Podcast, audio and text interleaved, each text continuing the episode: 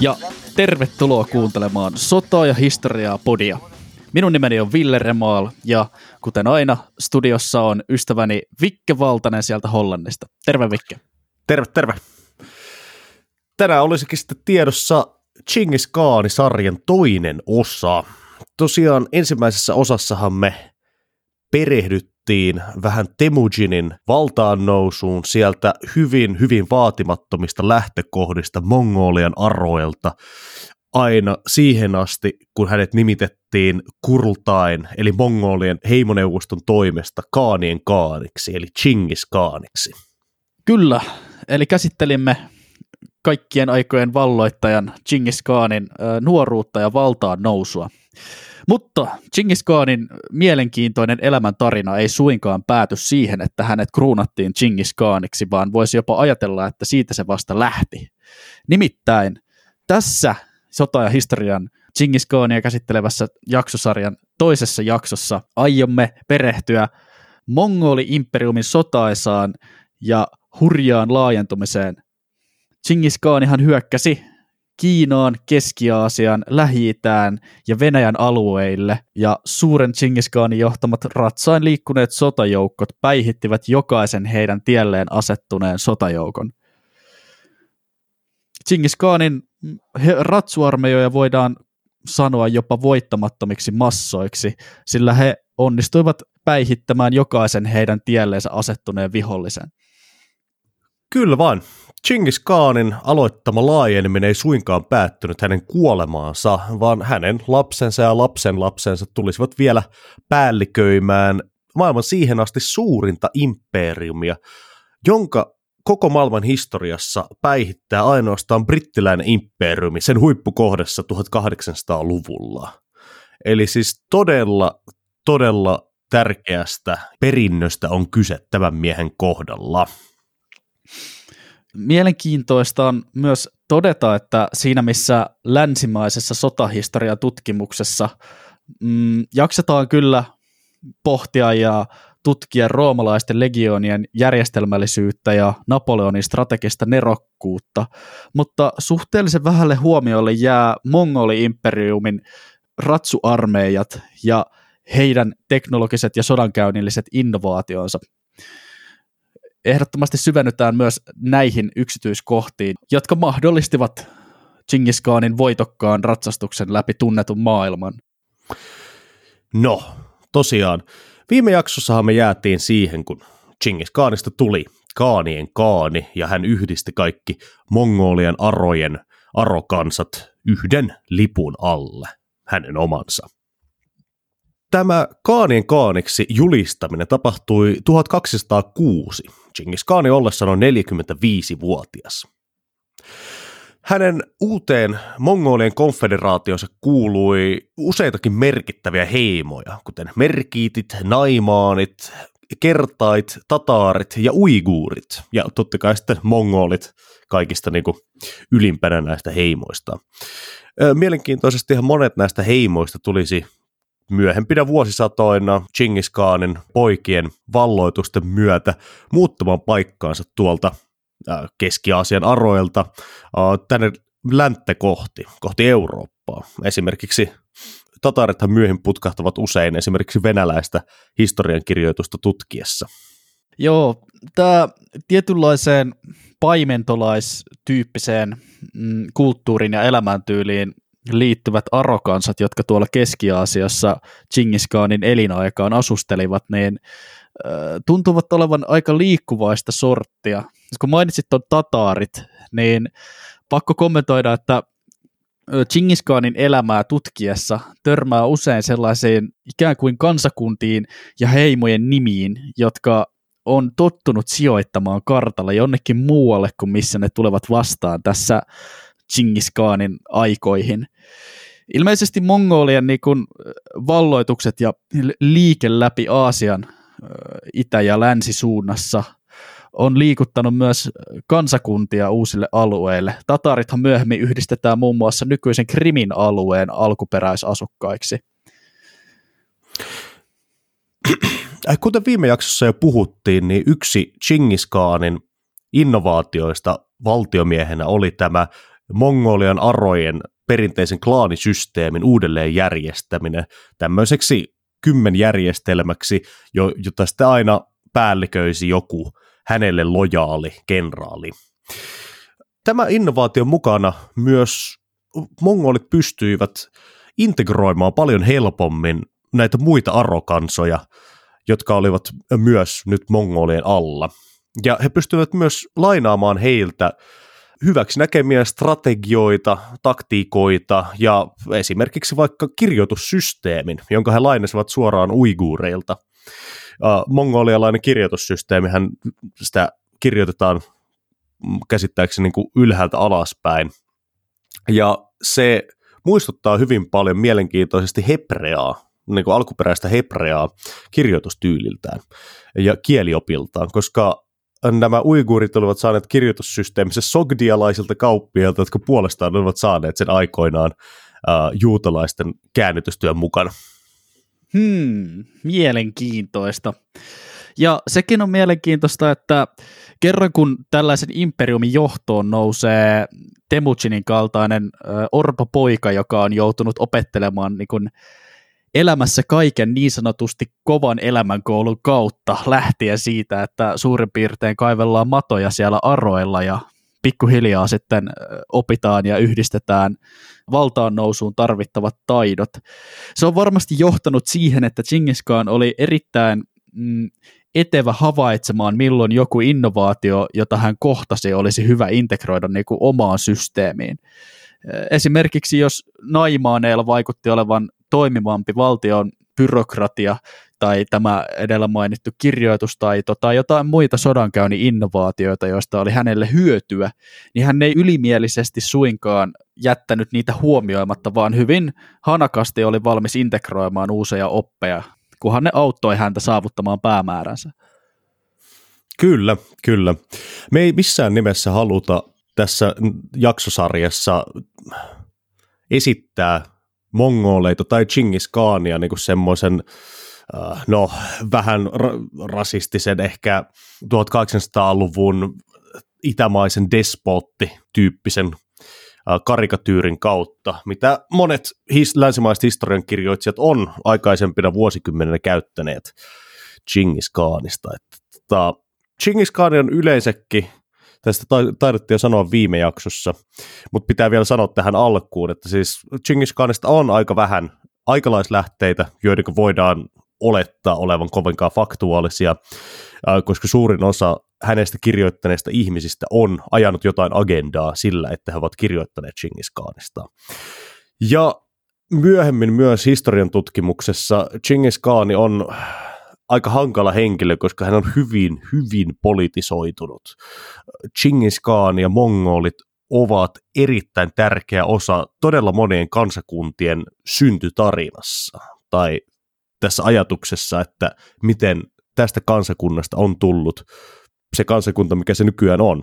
Esimerkiksi Kiinassa, Turkissa, Uzbekistanissa, Kazakstanissa, kaikissa näissä valtioissa, Venäjällä, kaikissa näissä valtioissa mongoleilla ja arokansoilla on tietty asema historian kirjoituksessa, joka on sitten ehkä useimmiten johtanut siihen, että nämä arokansat tai mongolit esitetään ehkä aika politisoidusti ihan nykypäivänäkin vielä. Niin, eli siis suomeksi sanottuna siinä, missä Genghis Khanin valloituksilla on ollut aivan hurja vaikutus näiden alueiden kansojen kehittymisessä ja historiassa, niin se voi olla myös aika hurja trauma.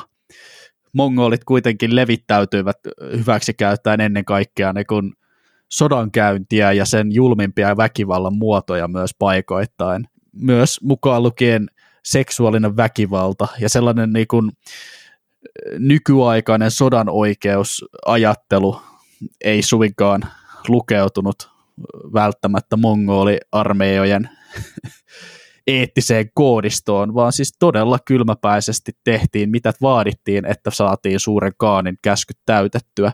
Ja kun edellisessä kurultaissa käsky taisi olla, että nyt lähdetään ja vallataan koko maailma, niin sitten se tarkoittaa sitä, että kaikki keinot on sallittua. Se saattaa tarkoittaa jossain tapauksessa sitä, että pöllitään kiinalaisilta katapulttien rakentamisen taito, että heidän kaupunkinsa saadaan muurit murrettua, tai sitä, että kitketään kaikki kapinan siemenet jostain valloitetusta heimosta tappamalla jokainen tietyn ikäinen tai pituinen henkilö sieltä. Joten varmasti myöhemmin, kun näiden alueiden historiankirjoituksissa asioita käydään läpi, niin siinä on joku sävy, joka on vaikuttanut tulkintaan kautta aikojen. Niin ja sitten vielä yksi tämmöinen huomio ennen kuin mennään varsinaisesti näihin sotaretkiin, niin pitää ottaa huomioon se, että valtiokäsitys ei todellakaan tuohon aikaan etenkään mongoleilla ollut sellainen, miksi me se käsitettäisiin.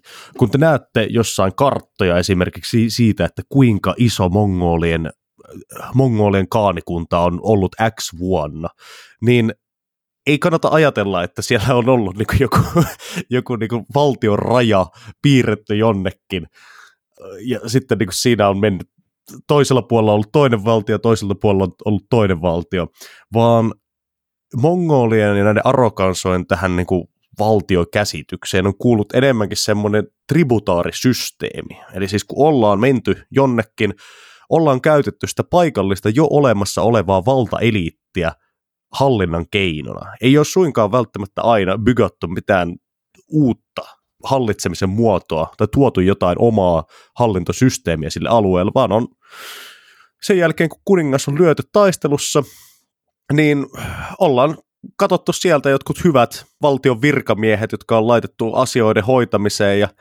sitten jos esimerkiksi on näytetty vähän esimerkkiä siitä, että mitä käy, jos ryttyilee, niin kyllä siinä on ihan hyvä insentiivi näillä paikallisilla valtiomiehillä ja hallitsijoilla pysyä ruodussa.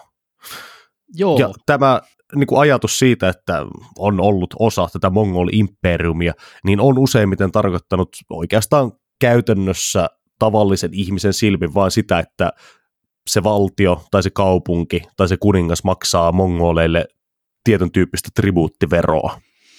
Juuri näin. Ei ole välttämättä syytä laittaa jokaisen kiinalaisen kaupungin tila, tilalle mitään jurttakylää, vaan sen jälkeen kun paikka on vallattu, sieltä on otettu se ryöstösaalis, mitä irti saadaan, niin todetaan vaan, että te osaatte omaa kieltänne ja te olette taitava byrokraatti ja niin kauan kun verot maksetaan meille ja te tottelette mitä Kaani sanoo, niin voidaan elää, voit, tai te voi, teillä on oikeus elää suurkaanin valtakunnassa. Kyllä, kyllä. No, mennäänpäs sitten itse asiaan. Chingis Khanin varmistettua rauha kotonaan Mongolian alroilla oli aika kääntää katse kohti vehreämpiä laitumia. Ensimmäiseksi kohteeksi valikoituikin mongolialueiden eteläpuolella oleva Xian keisarikunta nykyisessä Länsi-Kiinassa. Kiinahan oli tuolloin jakautunut kolmeen kilpailevaan keisarikuntaan, Xian, Jin keisarikuntaan ja se eteläinen taisi olla Song keisarikunta. Kyllä. Edellisessä jaksossahan puhuttiin, että Chingis Khan oli ollut nuoruudessaan ilmeisesti jossain vaiheessa liitossa tämän Jin keisarikunnan kanssa, joka oli siis päällikö siellä nykyisessä Pohjois-Kiinassa, ja heidän pääkaupunkinaan toimi nykyinen Peking. Tämä Xia sen sijaan oli nykyisessä Länsi-Kiinassa silkkiteiden solmukohdassa. Näistä kolmesta keisarikunnasta pienin, mutta todella, todella vauras, koska he käytännössä kontrolloivat idän ja lännen välistä kauppaa. Mongoliarmeijan lähestyessä Xian keisari lähetti nopeasti pikaisen avunpyynnön pohjoisen Jin-dynastian keisarille, että nyt pitäisi saada vähän apuja näitä barbaareita vastaan. Ei tiedetä tarkkaan, oliko Jin keisari kieltäytynyt taistelemassa Chingistä vastaan vanhasta liittolaisuudessa, vaiko johtuen ihan vain pragmaattisesti ajatellen, että nuo kaksi tuhoavat toisensa, antaen Jinille sitten mahdollisuuden valloittaa molemmat pölyn laskeuduttua. Oli miten oli, Jin kieltäytyi lopulta jättäen Xian keisarikunnan taistelemaan yksin mongoleja vastaan. Chingis Khanin aloitettua tämän keisarikunnan valloitus tuli parin ensimmäisen melko helpon voiton jälkeen uusi haaste vastaan. Suuret linnoitetut kiinalaiset kaupungit. Mongolithan oli ennen tätä käyneet sotia samanlaisia nomadisia tai puolinomadisia heimoja vastaan kuin mitä he itsekin olivat.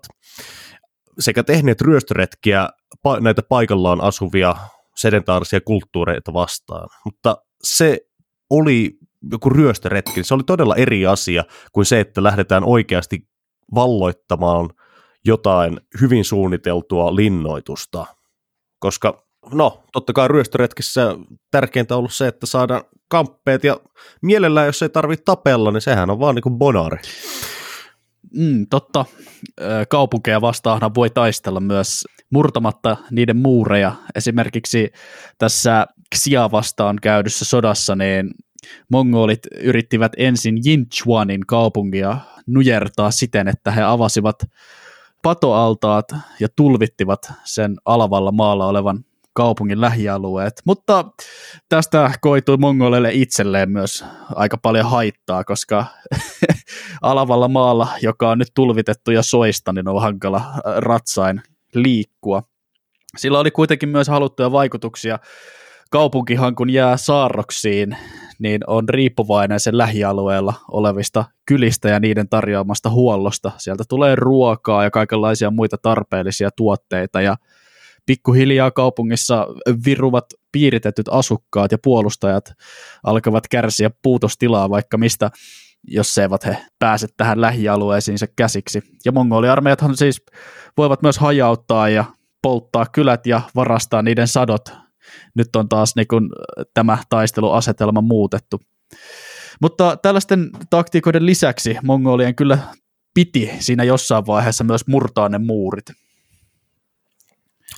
Kyllä, ja tämä ongelma on ratkomaan Chingis perusti eräänlaisen tämmöisen linnoituspioneeriosaston, joka koostui siis ammattimaisista insinööreistä, niin linnoitusinsinööreistä, jotka olivat siis lähinnä kiinalaisia – ja tämä olikin yksi mongolien valloitusten kulmakivi myöhemmin, sillä kun he saivat maailman parhaat insinöörit omaan armeijaansa pohtimaan erilaisia linnoitusten kukistamistaktiikoita, niin muutaman linnoituksen murrettuaan ei enää tarvinnut joka kerta ruveta kuukausien mittaisiin kalliisiin piiritysoperaatioihin, koska heidän maineensa äärimmäisen etevinä piirityssodan käynnin kävijöinä kiiri muihinkin kaupunkeihin.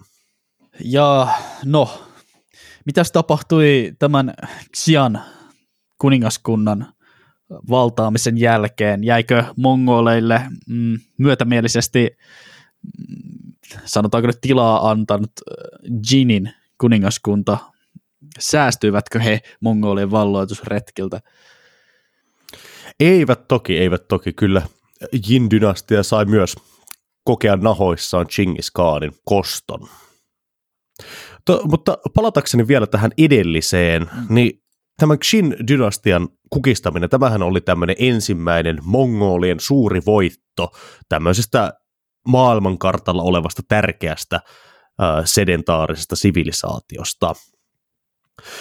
Rauhanehtoihin kuului muun muassa, että keisarin tytär näytettiin Chingis Khanille ja he joutuivat maksamaan valtavat, valtavat sotakorvaukset silkin, kameleiden ja muiden arvokkaiden kauppatavaroiden muodossa.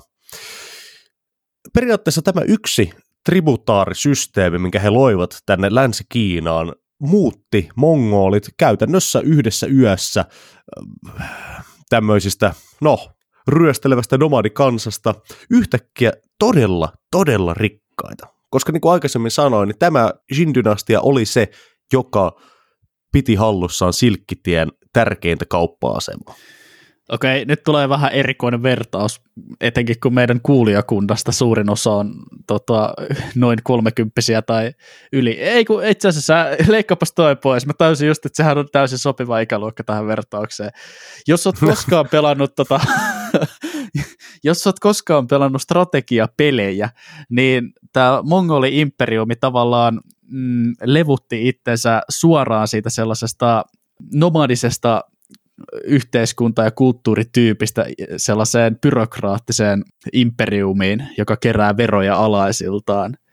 Tämä olisi vähän samanlaista kuin tota, joku Taliban yhtäkkiä vaan päihittäisi Yhdysvaltain armeijan ja menisi valko- valkoiseen taloon silleen, teidän ei tarvitse muuttaa mitään, mutta me nyt ajetaan tätä juttua tästä eteenpäin.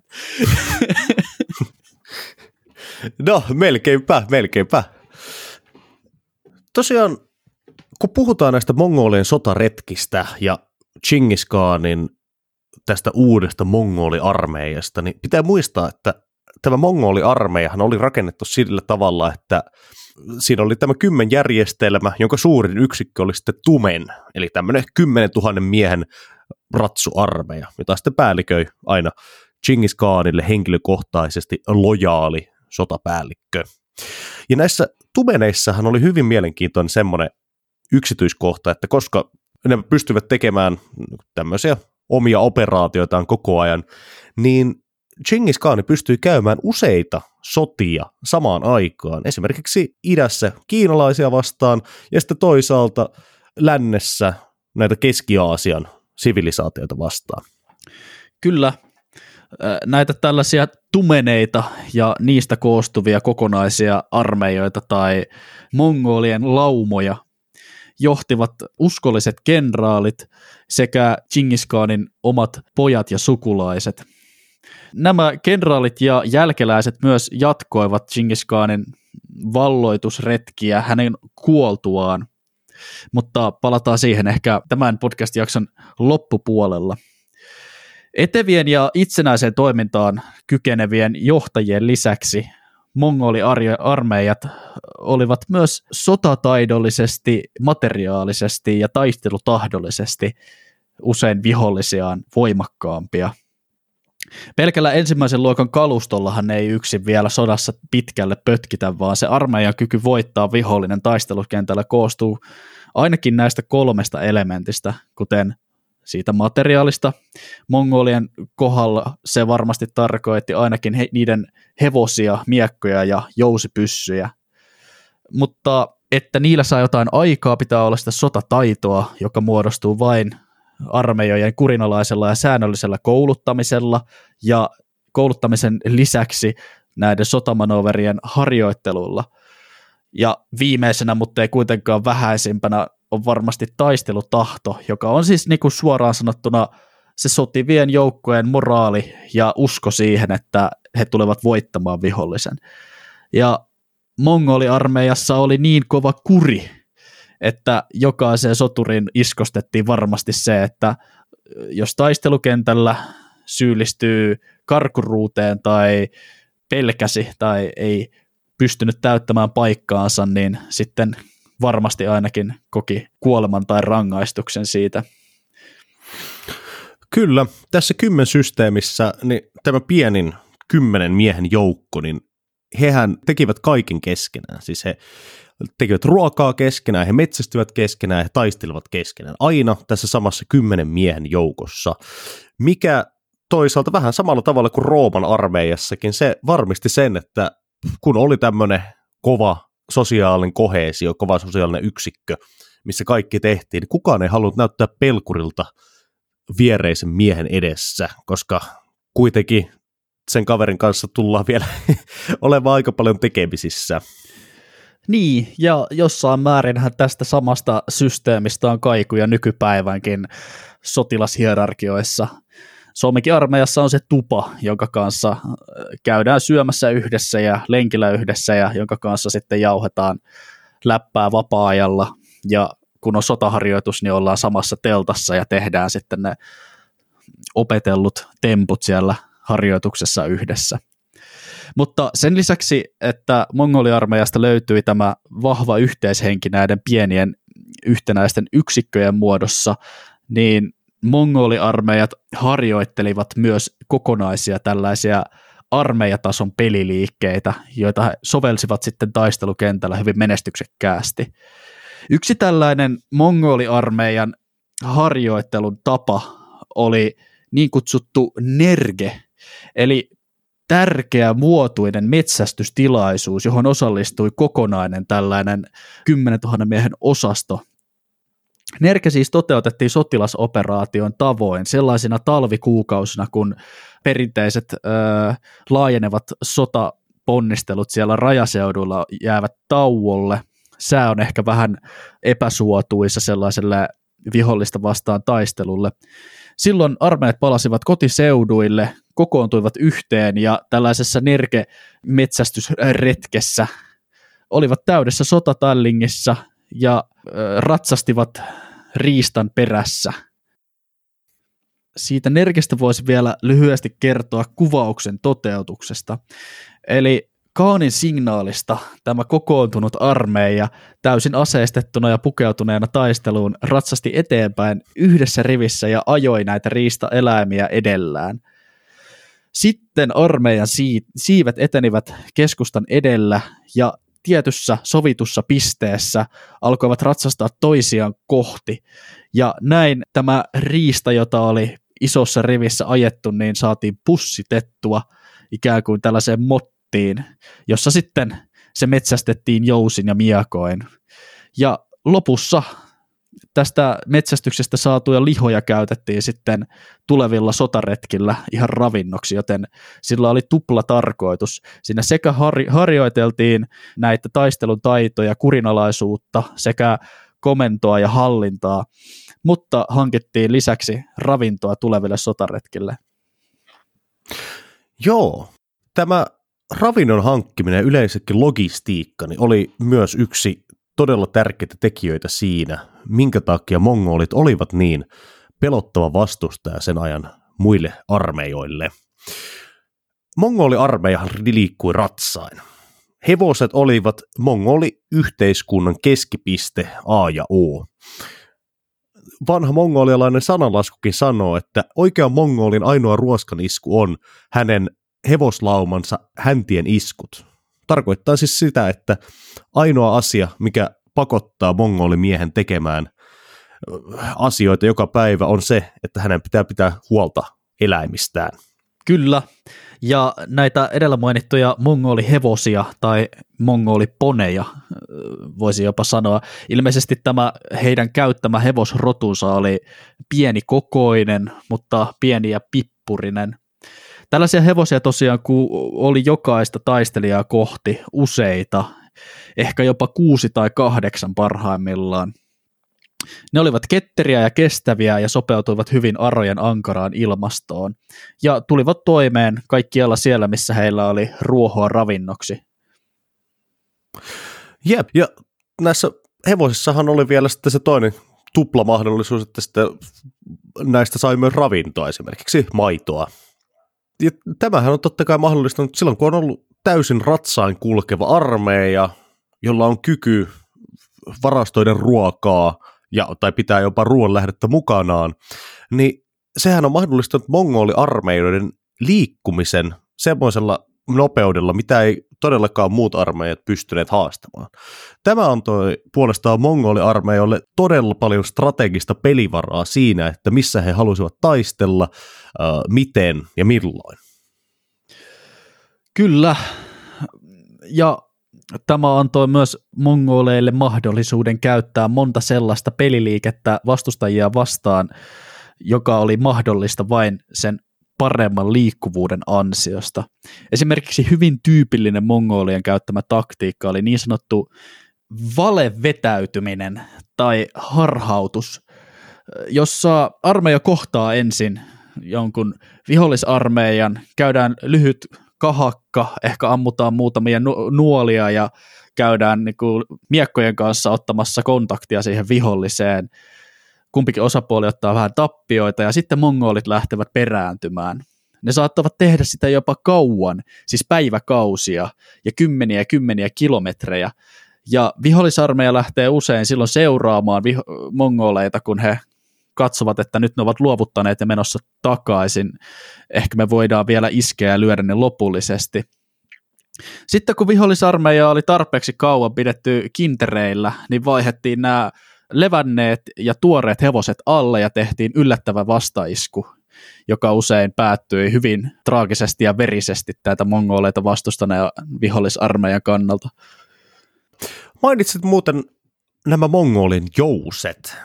Tosiaan jouset olivat mongolisodankäynnin A ja O, keskipiste. Mongolimiehellä oli yleensä kaksi erilaista jousta. Hänellä oli isompi jousi, jota pystyttiin käyttämään silloin, kun liikuttiin jalan, ja sitten toisaalta pienempi jousi, jota käytettiin yleensä ratsan, ratsun selästä. Ja jousella ampumista ruvettiin yleensä harjoittelemaan mongolialaisessa kulttuurissa about heti, kun lapsi pystyy kävelemään. Kuten ratsastustakin. niin. Ehkä, joka, ja, eh, ehkä jopa aikaisemmin ennen kuin lapsi rupesi kävelemään. Mm. Ja tämän ansiosta mongoleista kehkeytyy erinomaisia jousumiehiä, jotka pystyivät ampumaan nuolle jopa 400 metrin päähän ratsun selästä, mikä on siis se on aika pitkä matka, jos miettii niin jousella ampua liikkuvan hevosen selästä. Huhhuh. Kyllä, ja siis tämähän oli mahdollista vaan sellaisen mm, keskiaikaisen innovaation kuin komposiittijousen ansiosta. Kato, kun jousipyssyhän on loppupiimeeksi todella yksinkertainen laite, jossa on joku jäykkä pala puuta, joka on tietyllä tavalla muotoiltu ja käsitelty, että se joustaa sopivasti, mutta on kuitenkin niin kimmoisa, että siihen saa niin kuin useamman kilon voiman sen jousen taakse, kun sitä jännittää taaksepäin. Mutta tällaisten voimakkaiden sotajousten ongelmahan liittyy siihen, että ne oli kovin suuri kokoisia, että sä saat tarpeeksi suuren määrän energiaa siihen jouseen varattua, niin se pitää olla aika suuri. Ja sehän ei ole lainkaan käytännöllistä, jos yrität käyttää sitä hevosen selässä. Sen sijaan mongoleilla oli tällainen kevyempi ja paljon pienikokoisempi jousipyssy kuin esimerkiksi perinteiset eurooppalaiset brittiläiset pitkäjouset. Ja siihen oli mahdollista saada tämä tarvittava sotajousen energia sillä, että siinä käytettiin tällaisia luun palasia ja muita vahvikkeita sen jousen kaaren ympärillä, että pieneenkin jouseen saadaan sitten se oikea määrä vetolujuutta, olisikohan se oikea termi? Joo, mennään nyt vetolujuudella sitten. Mutta tämä Mongolian jousi oli siis ihan erikoinen ja nimenomaan tähän käyttöön suunniteltu innovaatio. Toinen hyvin merkittävä innovaatio, joka liittyy tähän ratsailta ampumiseen, on jalustimet. Eli siis sellainen hevos, ratsastusväline, joka mahdollistaa sen, että jalat, jaloilla voi ottaa tukea sitä hevosen ympäriltä. Se helpottaa hevosen kyydissä pysymistä, kun ratsastetaan lujaa ja taistelussa tulee kontaktia mahdollisesti viholliseenkin, ja helpottaa sillä jousipyssyllä tähtäämistä se on mua aina vähän ihmetyttänyt tässä se, että koska jalustimista puhutaan niin semmoisena käänteen tekevänä innovaationa, että se oli oikeastaan se, mikä teki ratsailla liikkuvista armeijoista lopulta niin kuin sen sotavoiman, mikä niistä tulisi keskiajalla, että niin kuin ratsumies oli käytännössä niin keskiaikainen tankki. Tai... Niin, no siis tämähän on ainakin amerikkalaiset tota, skapparit omissa gradututkimuksissaan, joissa käsitellään näitä mongoliarmeijojen saavutuksia, niin mielellään sanovat, että jotain jotain tämä asia oli suurin sodankäynnin innovaatio, en sitten ydinpommien keksimisen, mutta se on kyllä kieltämättä totta, että jalustimilla oli aika merkittäväkin rooli, kun miettii hevosen käyttöä sodankäynnin välineenä tai tällaisena raskaana iskujoukkona, niin ennen jalustimia, niin kyseessähän oli tällaiset niin kuin sotavaunut, joita hevoset vetivät ja sitten siellä oli ratsastaja sellaisessa kärryssä perällä. Mutta nämä oli muinaisen Egyptin aikaan ja sitten minne katosivat juuri tällaisen niin kuin hevosen selässä istuvan ratsuväen äh, tieltä pois. Ootko varma? Öö, en ole varma nyt, kun itse asiassa sanoit näin, mutta öö, sanotaan, että ainakin vielä ensimmäisessä maailmansodassa käytettiin niin kuin ratsain istuvaa ratsuväkeä, mutta en muista nähden siellä yhtään sellaista vankkuria, jossa olisi joku konekivääri hevosen selässä. niin joo joo. Tai hevosvetoinen kyllä... ää, tota, niin chariot-tyyppinen sotaratsu, jossa tota, noin, keihäiden sijasta siellä on konekivääriukot perässä kärryssä. Itse asiassa Venäjän sisällissodassahan oli tämä uh, Dochanka, jos en ihan väärin muista, oli tämmöinen kärryillä vedettävä konekivääri. Oo, mielenkiintoista. Mut joo, nyt, nyt, nyt mennään taas Mutta ei, ei lähdetty silti liian kauas aiheesta. Edelläkin me puhutaan ratsuväestä ja hevosen käytöstä sodankäynnissä. Mm. Nyt muuten, jos joku pohdiskelee tässä, että me ollaan yleensä puhuttu aika paljon näissä meidän henkilökuvajaksoissa, sitä itse henkilöstä ja hänen, millaista hänen elämänsä on ollut ja opiskelut YMS, millainen hän on ollut ihmisenä. Niin tässä jaksossa me, näissä jaksoissa me ei siitä hirveästi puhuta, ihan sen takia, että siitä ei ihan hirveästi tiedetä, minkälainen ihminen Genghis Khan oli, siis ihmisenä. Siis jopa hänen ulkonäöstään kiistellään erittäin paljon. On eräs persialainen historioitsija, joka vietti aikaa Genghis Khanin pojan hovissa muutama kymmenen vuotta tämän kuoleman jälkeen. Hän kuvailee Genghis Khanin poikia suurimmaksi osaksi vihreä silmäisinä ja punapartaisina, mikä olisi aika jännä. Kun taas sitten toisaalta hänestä on jäänyt yksi kiinalaisen historioitsijan piirtämä kuva, joka to- toisaalta sitten esittää Genghis Khanin semmoisena aika pönäkkänä, liuhupartaisena ukkona. Sitten taas toisaalta eräs kiinalainen oman aikansa historioitsija on kuvannut Genghis Khanin erittäin pitkäksi ja voimakkaaksi mieheksi, jolla oli pitkä musta parta. Että tota, Joo. edes näin, edes niin kuin näin perustavanlaatuisesta asiasta ei ole mitään varmuutta. Niin Kyllä, siis tämä henkilö on varmasti myyttejä ja legendoja täynnä. Minäkin olen lueskellut jotain kuvauksia, jossa puhuttiin niin kuin kissan silmäisestä henkilöstä, jolla oli niin kuin erikoisen muotoiset iirikset tai jotain muita merkkejä. Hmm. Ei loppupelissä voida varmasti tietää, niin kuin ei montaa muutakaan asiaa Genghis Khanin elämästä. Mutta mm. tällaisessa niin kuin, mitä muinaisempaa ja vanhempaa historiaa tutkii, niin tavallaan sitä nöyremmin on pakko hyväksyä ne lähteet, joita on olemassa, koska ne on tavallaan pakko uskoa, ei ole muita lähteitä. Meidän on pakko lukea Kilgameshin myyttiä sieltä jostain Babyloniasta ja yrittää siitä tulkita parhaamme mukaan, että minkälainen yhteiskunta oli kyseessä. Mutta se, mikä Genghis Khanin perinnössä on kiistatonta, niin on nämä valloitukset, koska ne löytyvät ja vahvistuvat niin monesta eri lähteestä ja näiden valloitettujen kansojenkin omasta historian kertomuksesta. Joten eittämättä suuri johtaja oli kyseessä ja suuri sotapäällikkö. Kyllä, ja myös sama pätee näihin heidän so- käyttämiinsä sotilastaktiikoihin, koska näitäkin on kyllä kuvattu niin kuin oikein oikein niin kuin urakalla aikalaisissa ja myöhemmissäkin lähteissä.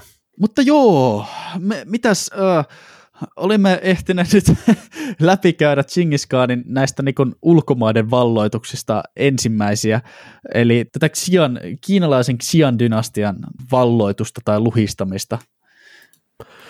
Joo, tämähän, tämä oli niin kuin se ensimmäinen Genghis Khanin suuri voitto, joka sitten toi hänet niin kuin NS-sivistyneiden kansakuntien suureen tietoisuuteen. Tämän jälkeen Genghis Khan kävi tavallaan kahden rintaman sotaa. Toisaalta hän kävi sotaa Pekingissä päälliköinyttä Jin-dynastiaa vastaan, eli siis vanhoja liittolaisia vastaan, ja toisaalta hän lähetti muutaman kenraalin, muutaman tumenin, eli tämmöisen muutaman kymmenen tuhannen miehen armeijan kanssa kohti länttä, koska hänen, osa hänen vanhoista vihollisistaan oli painut sinne ja sitten ne piti sieltä satojen ja satojen kilometrien päästä käydä hakemassa pois.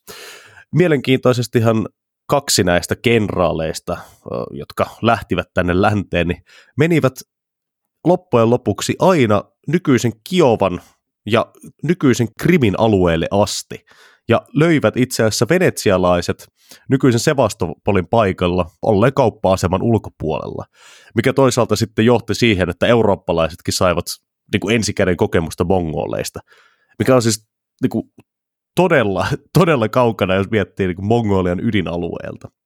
Myös näiden kahden kenraalin retket tänne länteen johti siihen, että he tuhosivat siis Kiovan Rusin, eli siis tämän nykyisen Ukrainan, Valko-Venäjän, Etelä-Venäjän alueella päälliköineen proto-venäläisen, proto-ukrainalaisen kuningaskunnan, joka sitten johti myöhemmin siihen, että syntyi tänne itäslaavilaiseen, venäläiseen maailmaan syntyi jonkinnäköinen valtatyhjiö ja se itäslaavilaiseen maailman keskipiste siirtyi pikkuhiljaa sitten sieltä nykyisen Ukrainan alueelta pohjoiseen kohti Novgorodia ja myöhemmin Moskovaa. Joo, ja sekin on kyllä mielenkiintoista ajatella, että tämä Kievin Russin historia on paljon vanhempi ja Kiova vallan keskipisteenä vanhempaa perua kuin esimerkiksi Moskova. Sellaisen nykyvenäläisen paatoksen perusteella voisi ajatella, että Moskova on ollut aina slaavilaisten kansojen keskus, mutta tähän ei suikaan pidä paikkaansa. Novgorod ja Moskova kamppailivat tavallaan tästä venäläisen maailman tai slaavilaisen maailman tai olisiko ehkä parasta sanoa vaan, että näiden alueiden hallinnasta pitkään mongolivalloitusten jälkeenkin. Mutta se oli niin kuin se ensimmäinen koputus Euroopan ovelle, tämä tiedustelumatka kohti Kievin Russia. Kyllä, kyllä. Myöhemmin hän myös Chingis Khanin pojan Ögödei Khanin aikana, niin mongolithan kävi, niin kuin lähtisivät niin kuin oikeasti sitten valloitusretkelle kohti Eurooppaa ja käytiinpä siellä jopa viinin portteja kolkuttelemassa, että siinä olisi voinut käydä aika heikosti, mutta onneksi sitten, tai eurooppalaisten kannalta onneksi kävikin silleen, että Kaadi Ögödei kuoli ja Kurltai kutsuttiin. Joo, siis tämä menee taas tuota, tavallaan Genghis Khanin perintöä liittyvään historian vaiheeseen, koska nämä ovat valloitusretkiä, joita hänen uskolliset kenraalinsa ja poikansa jatkoivat hänen kuoltua, mutta Euroopassa mongolien saapuminen niin kuin aiheutti suurta suurta hämmennystä ja huolta kuningaskuntien ja valtaa pitävien keskuudessa. Siis tällaiset pysäyttämättömät ratsastajat jostain ilmestyivät heidän portilleen, ja siellä oli nykyisen Puolan, Unkarin ja joka Frankkien tuota, ritareita niitä vastassa, ja mongoliarmeijojen onnistui päihittää kerta toisensa jälkeen heitä kasatut yleiseurooppalaiset joukot, joita oli todella paljonkin. Sitten mm. tämä porukka vaan lopuksi katosi, juurikin kun sanoit, niin saivat tiedon siitä, että hei, tulkahan takaisin tuhansia tuhansia kilometrejä Mongolia Karakurumiin, että Kaani on kuollut ja nyt pitää tulla taas kurultaihin, koska Jassalaki käskee niin. Siinä on varmaan mietitty, että ei helvetti, se on muuten pitkä matka, että tässä on niinku kymmeniä ja kymmeniä tuhansia armeijan logistiikka siirtää täältä sinne ja sieltä takaisin aika moista, että Joo, se on kyllä. Se on kyllä. No, mutta nyt käytiin taas vähän tangentilla, niin palataanpa nyt takaisin itse Chingis Khaniin. Kyllä, Kiinan jälkeen. Minne suuntasi Kaanin suuret armeijat?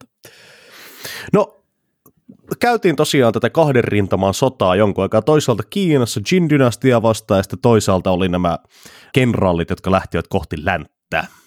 Ei tiedetä ihan tarkalleen kummassa porukassa Chingis Khan oli itse, mutta ne olivat hänen armeijoitaan joka tapauksessa.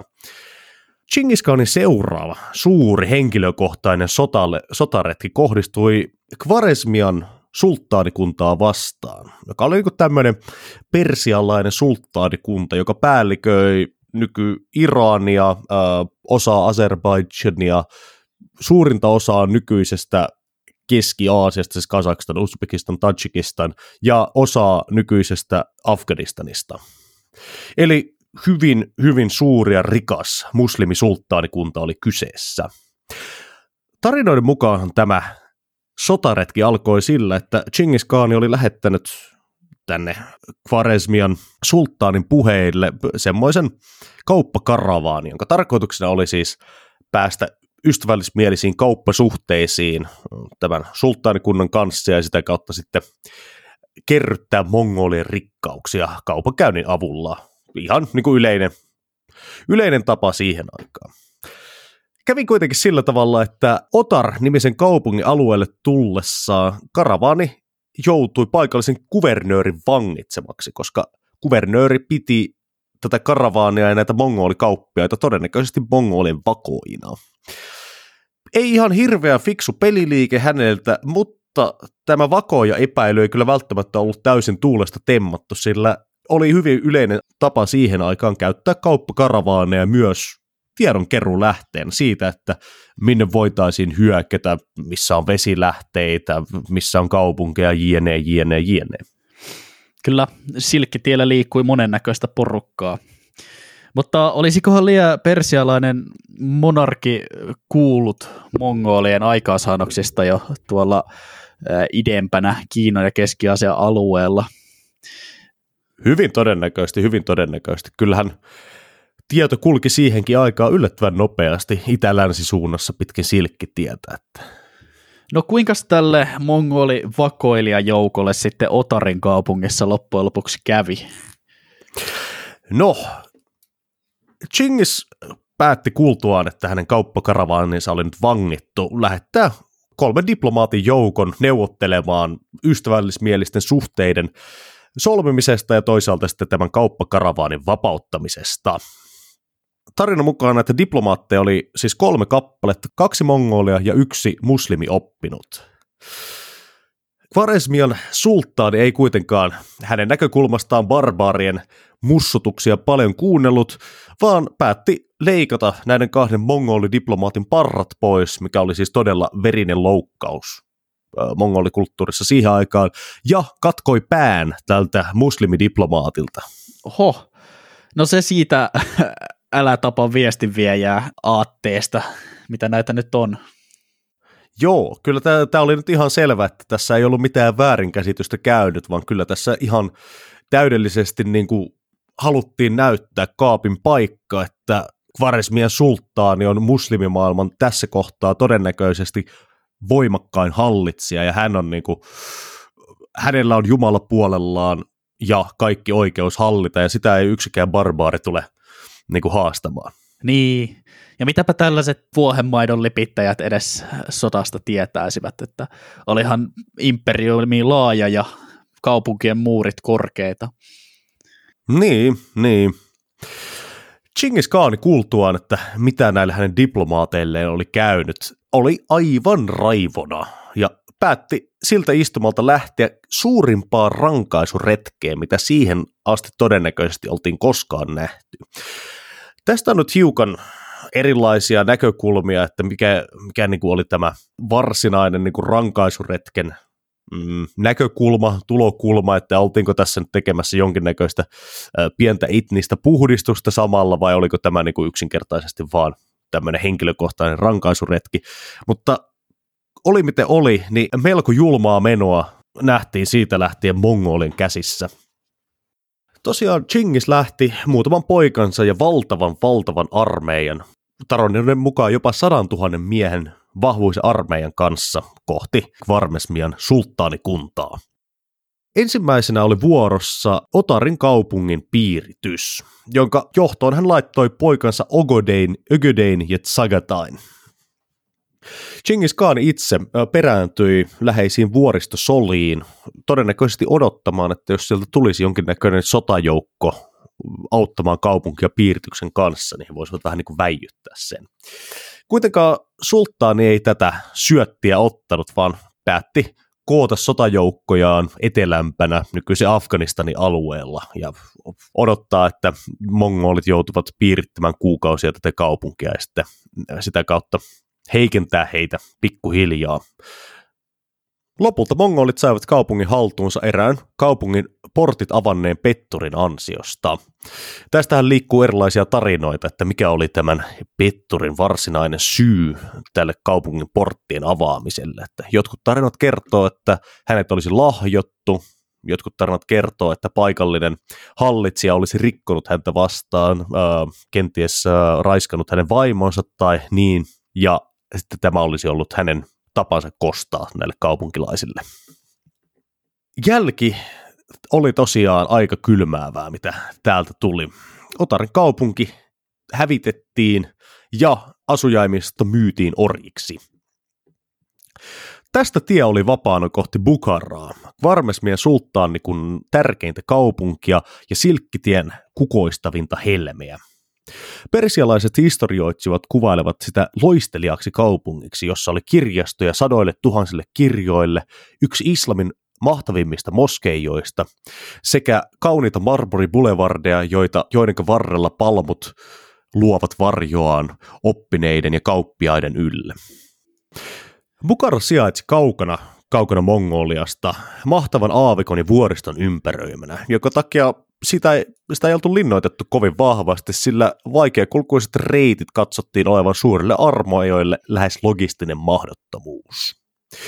Mongolit kuitenkin pystyivät kevyen logistisen jalanjälkensä ansioista ylittämään vuoret ja aavikot ja valtasivat kaupungin vain alle kahden viikon taistelujen jälkeen.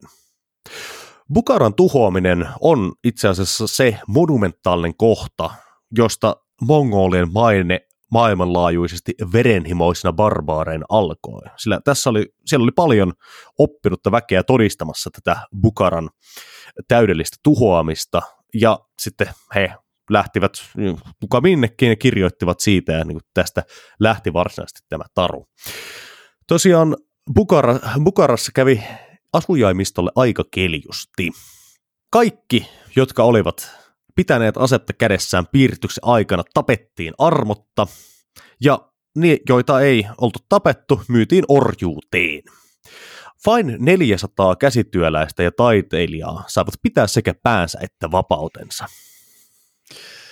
Niin, tietysti mongolien julmuuksista on ollut merkkiä ja johtolankoja jo aikaisemmin, mutta ehkä kirjastoineen ja korkeakulttuurineen Pukara oli se ensimmäinen paikka, jossa näistä kirjoitettiin oppineiden historiakirjoituksia, joka on säilynyt yhä nykypäivään. Siinä, missä tosiaan kaikki kaupungin puolustajat tapettiin, niin on ehkä kuitenkin huomion arvoista, että vaikka mongolikulttuurin lähtökohdat sieltä arojen yksinkertaisesta elämästä ei tuntenut kauhean monimutkaisia taiteen ja tieteen muotoja, niin mongolit kyllä osasivat tunnistaa lahjakkuutta ja tietotaitoa, kun he sitä kohtasivat. Pukarasta siirrettiin artesaaneja ja taiteilijoita sisemmäs Mongoliaan ja Karakorumista tuli myöhemmin Mongolien keskuskaupunkina tieteen ja kulttuurin kehto, jossa näiltä, näistä valloitetuista alueista saatuja taitavia käsityöläisiä oli tekemässä oman alansa töitä Mongolien piikkiin. Hmm.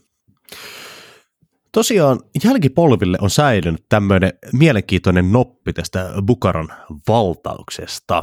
Nimittäin valtauksen jälkeen Chingis käveli Bukaran moskeijaan, joka oli yksi islamilaisen maailman hienoimmista. Hän kokosi väkijoukot moskeijan ulkopuolelle ja piti heille puheen. Ihmiset, tietäkää, että olette tehneet suuria syntejä ja että suuret teistä ovat tehneet näistä synneistä suurimmat. Jos kysytte minulta, mikä todistus minulla on näille sanoille, sanon se olevan, että olen Jumalan rangaistus. Jos ette olisi tehneet suuria syntejä, Jumala ei olisi lähettänyt minua rangaistukseksi teille. No niin. Aika nöyrästi asettui tämä mies siis yleisesti ottaen Jumalan rangaistukseksi maailmassa. Huolimatta siitä, että minkälaiseen Jumalaan sinä uskot, niin minä olen se rangaistus.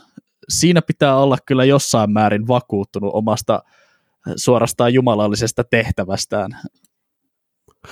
Joo, tämä tuntuu olevan tämmöisille nomadisille arokansoille, jotka on ottanut yhteen sedentaaristen sivilisaatioiden kanssa vähän tämmöinen ajaton trope, trofee, koska tota, myöhemminhän Temur Lane, eli siis Timur Suuri, uh, joka 1300-luvulla sitten valloitti Iranin ja suuren osan lähi uh, myös mongoleista, mongoleista polveutuva tämmöinen nomadinen kansa, niin hänkin nimesi itsensä Jumalan rankaisijaksi. Ja toisaalta Hunni At Attila, joka oli silloin Rooman loppupäivinä tämmöinen pelottava nomadinen sotapäällikkö, niin hänestähän kirjoitettiin ihan raamatussa asti, että kuinka hän on tämmöinen jumalallinen rankaisun väline.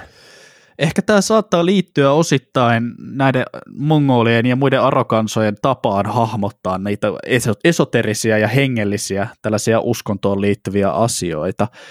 Siinä missä esimerkiksi kristinusko ja moni muu kaupunkikulttuurien uskontoon liittyy niin kuin se, että aletaan nimittämään tiettyjä jumalia niin kuin persoonoiksi ja se maailman selitys viedään niin kuin hyvin yksityiskohtaiselle tasolle, niin mongoleilla oli ehkä tällainen enemmänkin, joo joo, että meitä ei varsinaisesti kiinnosta se, että mikä on teidän nimenne Jumalalle, onko se taivaan isä vai onko se Krishna vai onko se Muhammed, mitä näitä nyt on. Kuitenkin puhutaan samasta asiasta, kyllä me tiedetään, ja olemme sen kyseisen Jumalan rangaistus.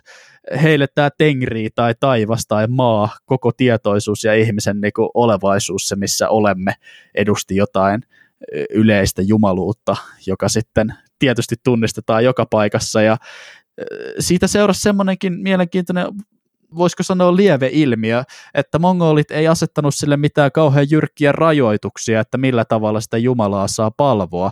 Voitte mennä harjoittamaan omaa uskontoa sillä tavalla, mitä haluatte, kunhan maksatte veronne kaanille ja noudatatte meitä kuuliaisesti, oli ehkä se mongoli valloittajien asenne vieraita uskontoja kohtaan. Kyllä joo. Heille tuntui tulevan tämmöinen, tämmöinen moniuskontoisuus ehkä hyvin pitkälle selkärangasta, koska jos miettii, näillä aroilla oli myös paljon erilaisia uskontoja, jotka kaikki vähän niin kuin otti koko ajan toisiltaan vaikutteita ja sitten vähän aina ajasta ja paikasta riippuen sitten sekoittui uh, ehkä johonkin uusiin uskontoihin tai sitten tuli joku uusi messiaanen profeetta, joka sitten laittoi vähän niin kuin omaa miksiä siihen. Että siis näitä arokansojahan, tämä tengrismi, tämmöinen alkuuskonto, niin sehän oli siellä niin kuin varmasti se kaikista suosituin, mutta monet näistä arokansoista olivat myös muslimeita, äh, oli hinduja, oli buddhalaisia, oli kristittyjä, manikkealaiskristittyjä, tämmöisiä arokansoja, ja jopa 800-luvulla on ilmeisesti ollut nykyisen Ukraina Etelä-Venäjän alueella juutalainen kaanikunta. Ho, Ju, juutalainen kaanikunta, no mielenkiintoista. Joo, se, se oli niinku, nämä arokansat tuntuu ottavan niinku hyvin liberaalin otteen yleensä tämmöisiä asioihin. Hmm. Mutta joo, sitten eteenpäin.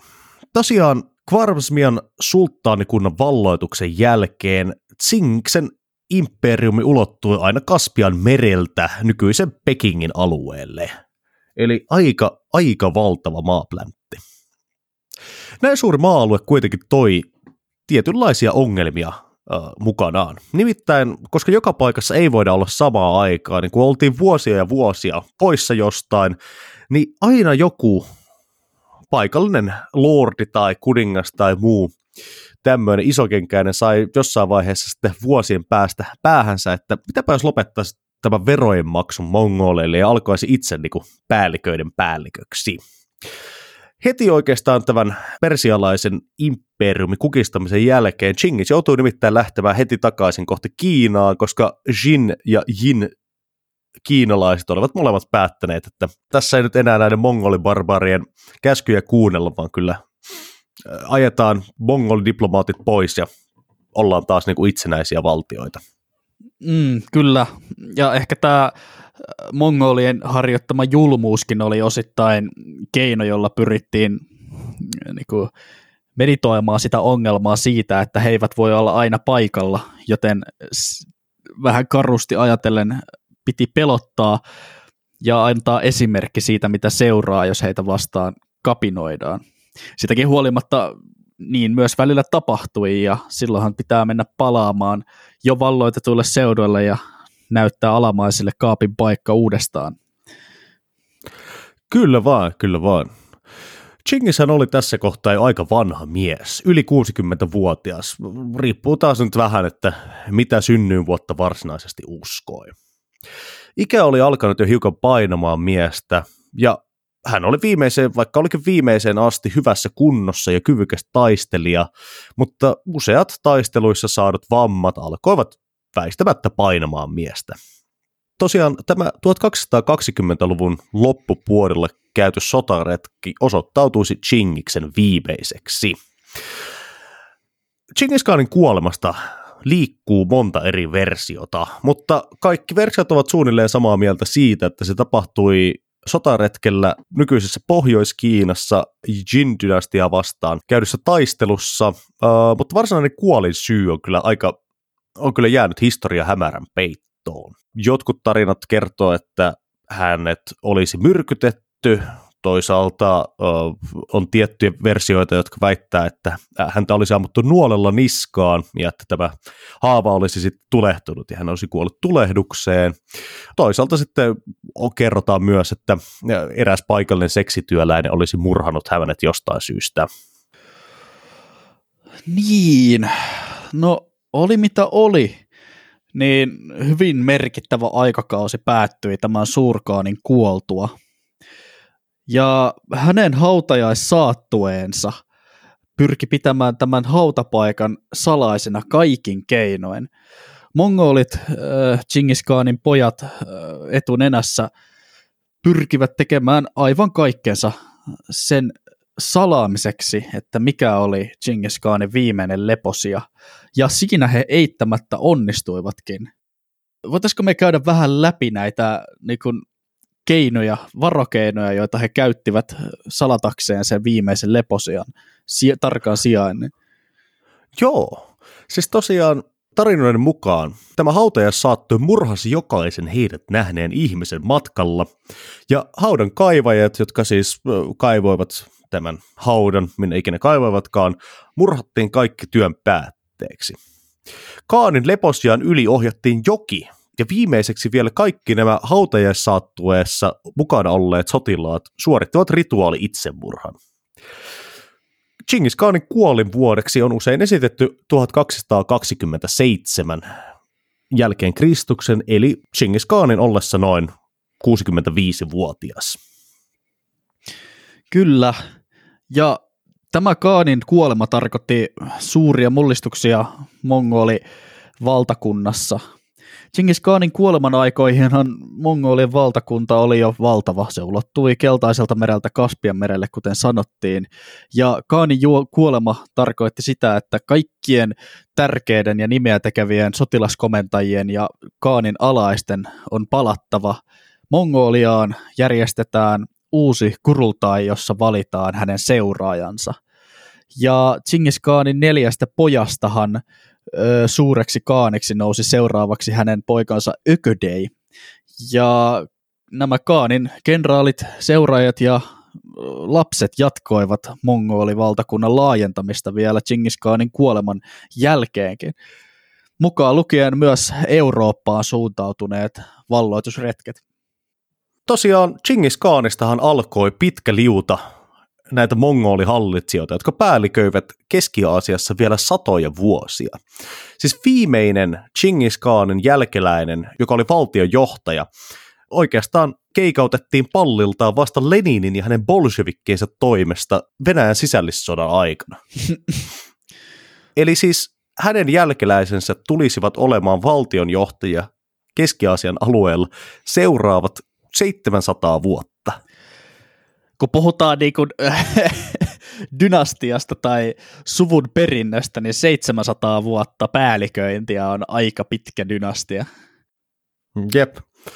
Chingis Khanista myös usein liikkuu näitä tämmöisiä anekdootteja, että joku 5, 0,5 prosenttia maailman ihmisistä olisi hänen suoria jälkeläisiä ja tälleen, mutta mä oon nyt, kun tehtiin tätä taustatutkimusta, niin tässä on nyt ilmeisesti aika paljon äh, kysymysmerkkejä, että miten merkittävä asia tämä on, koska ilmeisesti äh, noin pitkälle kun mennään ajassa taaksepäin, niin tavallaan äh, no, hirveän iso osa maailman väestöstä on jossain vaiheessa ollut niin kuin samaa sukupuutta 700 vuoden ajanjaksolla.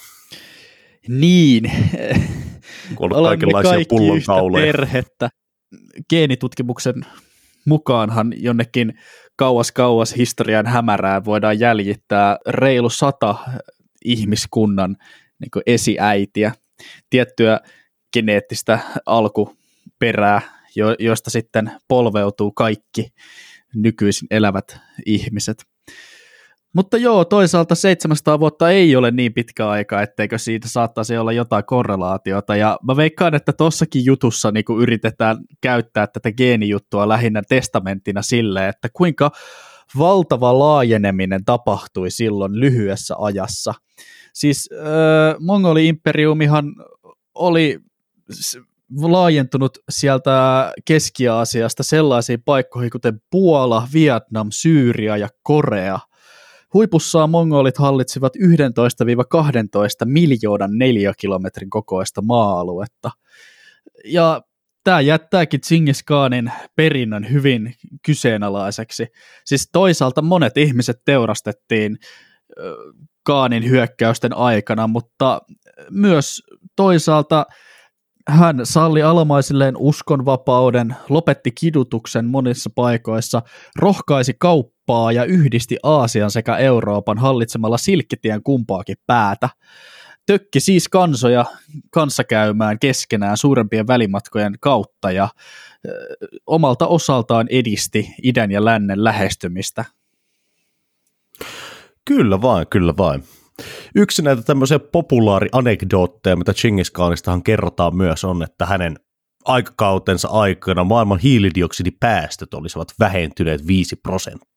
Tämä taisi olla viime, viime jaksossa sanoa, että historian suurin ekohippi. Uh, mutta tota, hyvin mielenkiintoisesti, kun lukee niin kun oikeasti asiaan perehtyneiden arkeologien kirjoituksia, niin mielenkiintoisesti ei ole löydetty niin paljon joukkohautoja, koska siis jos niinku teurastaa niin järjettömän määrän jengiä, niin kyllä siitä luulisi jäävän niinku aika iso määrä luita ja muuta tavaraa johonkin joukkohautoihin, mutta arkeologiset todisteet ei ollenkaan korreloi kaikkien näiden tarinoiden kanssa siitä, että kuinka valtavan julma hallitsija Genghis Khan on ollut. Niin, kyllähän sitä eittämättä on jossain määrin pitänyt myös assimiloida se valloitettu kansa omaan hallintaansa. Jossain kaukana Keski-Aasiasta, täällä Kievin, Georgian ja Persian alueilla, niin väkisinkin mongolit on tarvinnut niitä paikallisia byrokraatteja, jotka on kyennyt edes kommunikoimaan sille väestölle, joka ei oletettavasti puhunut mongolia kaiken kaikkiaan Chingis Khan jää historiaan erittäin mielenkiintoisena, mutta varsin kontroversiaalina hahmona. Joo, ja siis onhan tossa jotain todella niinku myyttistä suoraan sanottuna. Esimerkiksi tämä Euroopan tasankona, niin kuin valtavana, suhteellisen tasaisena maa, tai maa-alueena levittäytyvä ö, alue, joka kattaa suuren osan nykyisestä Venäjästä ja itäisestä Euroopasta on valloitettu vain hevosen selässä. Siihen ei ole kyenneet Napoleonin valtavat armeijat pronssitykkeineen ja ruutiaseineen, eikä edes Hitlerin mekanisoidut panssariarmeijat lentokoneineen ja modernine teknologioineen. Sen sijaan pienillä, mutta pippurisilla ja kestävillä mongoliponeilla ratsastaneet 100 000 päiset mongolilaumat ovat sen tehneet. Ja jopa mongoleita ennen muutama muu arokansa on ratsastanut sieltä Keski-Aasiasta läpi tämän alueen. Mutta eiköhän tässä rupea olemaan tämänkertainen Sotaa historiapodin jakso. Tässä oli meidän kaksiosainen sarjamme Chingis Khanista. Ville, mikä on Chingis Khanin elämän opetus? Toivottavasti äh, suuren Kaanin tota, henki ja tuota, Tengri ei tuomitse minua, koska olen vain historian harrastaja ja sen intohimoinen ystävä. Mun mielestä Chingis Khanin tarinan opetus on se, että kun luotat alaisiisi ja delegoit valtaasi niille kompetenteille johtajille, niin voi saavuttaa hurjia tuloksia. Se on mun mielestä aika hyvä opetus tälle tarinalle. Tosiaan tässä oli Sotaa historiaa podi tältä kertaa. Muistakaahan laittaa meille jakso palautetta. Sähköposti löytyy sotahistoriaapodi at gmail.com osoitteesta ja meillä on Instagram ja Twitteri, sielläkin voi huudella aina. Tämän jakson aihe oli tosiaan saatu kuulijatoiveena, eli kiitos paljon aihetta toivoneille henkilölle ja jos haluatte tukea podcastin tekemistä, niin sehän onnistuu Buy Me a Coffee-palvelun kautta. Voitte, voi laittaa kertamuotoisen lahjoituksen muutaman euroa, niin saadaan, saadaan kahvia podin teon ohessa. Kyllä, kiitos minunkin puolestani, äh, kun jaksoitte kuunnella tämän jakson loppuun. Tämä oli huikean mielenkiintoinen kaksiosainen sarja, ja tästä eteenpäin sotahistoriaa purskuttaa normaalilla aikatauluaan, normaalilla aikataulullaan. Ja ensi kerralla Kyllä. meillä on todennäköisesti luvassa taas jotain aivan muuta. Kuulut taas, että vähän ajankohtaisempaa aihetta saattaa olla ja mielenkiintoisia vieraita buukattuna. Kyllä, kuunnelkaa siis ehdottomasti seuraavakin sota- ja historiaa podin jakso. Me ollaan nähty paljon vaivaa sen järkkäämiseksi. No, no. Se on moro. Se on moro.